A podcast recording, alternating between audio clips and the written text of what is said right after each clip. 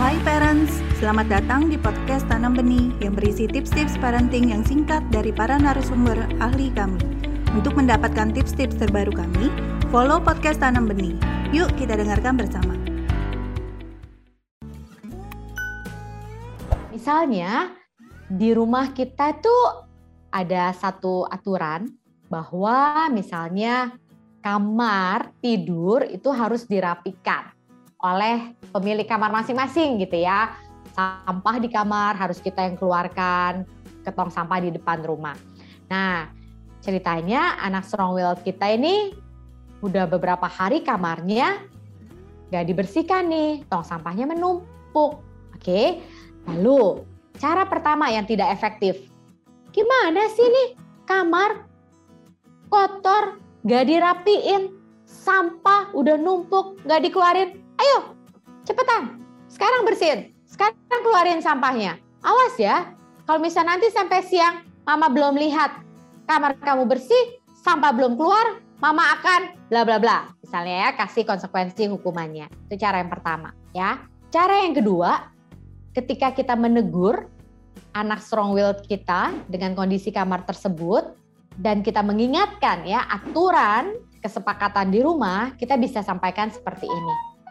Mama perhatikan tiga hari ini kamar kamu belum dibersihkan. Dan mama lihat sampah di tong sampah udah penuh sampai menggunung. Gimana ya caranya? Mama ingin sampah ini nanti siang kosong. Karena tukang sampah akan datang hari ini sebelum jam 1 siang. Dan mama ingin kamar ini menjadi bersih. Dan mama percaya kamu pasti ngerti kenapa sih kamar harus dibersihkan. Tolong bantu mama dan pastikan nanti siang kamar ini sudah bersih, sampahnya dikumpulkan di luar. Thank you udah memahami itu. Atau kita bisa menutupnya dengan terima kasih kamu sudah mendengarkan mama, dan mama percaya kamu akan melakukan itu. Kalau kita perhatikan yang cara kedua saya ngomong, tentu di situ orang tua perlu meregulasi dirinya sendiri dulu. Orang tua perlu meregulasi emosinya dulu sebelum dia bicara kepada anak strong will. Dan seharusnya sih orang tua lebih mampu meregulasi diri dan emosi karena usia ya, karena prefrontal cortex kita, executive function kita sudah lebih matang daripada anak-anak dan anak remaja. Lalu kemudian bagaimana cara kita menyampaikan pesan itu akan mempengaruhi intonasi suara kita, ekspresi kita, body language kita, dan isi kata-kata itu sendiri. Dan di antara yang saya sampaikan, intonasi suara, ekspresi, dan body language itu lebih signifikan mempengaruhi efektivitas message yang kita sampaikan daripada isi kata-katanya saja. Seperti itu. Jadi orang tua yang menunjukkan kewibawaan dan ketegasan itu tidak berarti harus teriak, melotot, nada tinggi.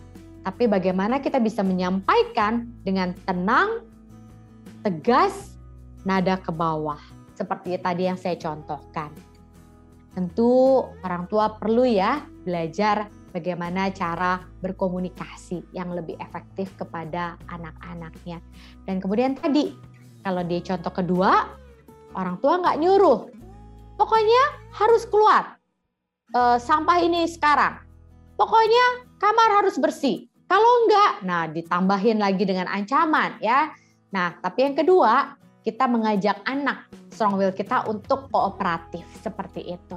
Dan kita memberikan kesempatan dia untuk memilih. Mama ingin jam satu nanti sampah ini udah keluar Bagaimana caranya kamu bisa membantu mama sampah ini sudah keluar karena hari ini sampah akan diambil oleh petugas seperti itu. Terima kasih telah mendengarkan podcast Tanam Benih. Jangan lupa follow podcast Tanam Benih. Tidak pernah ada kata terlambat loh untuk belajar.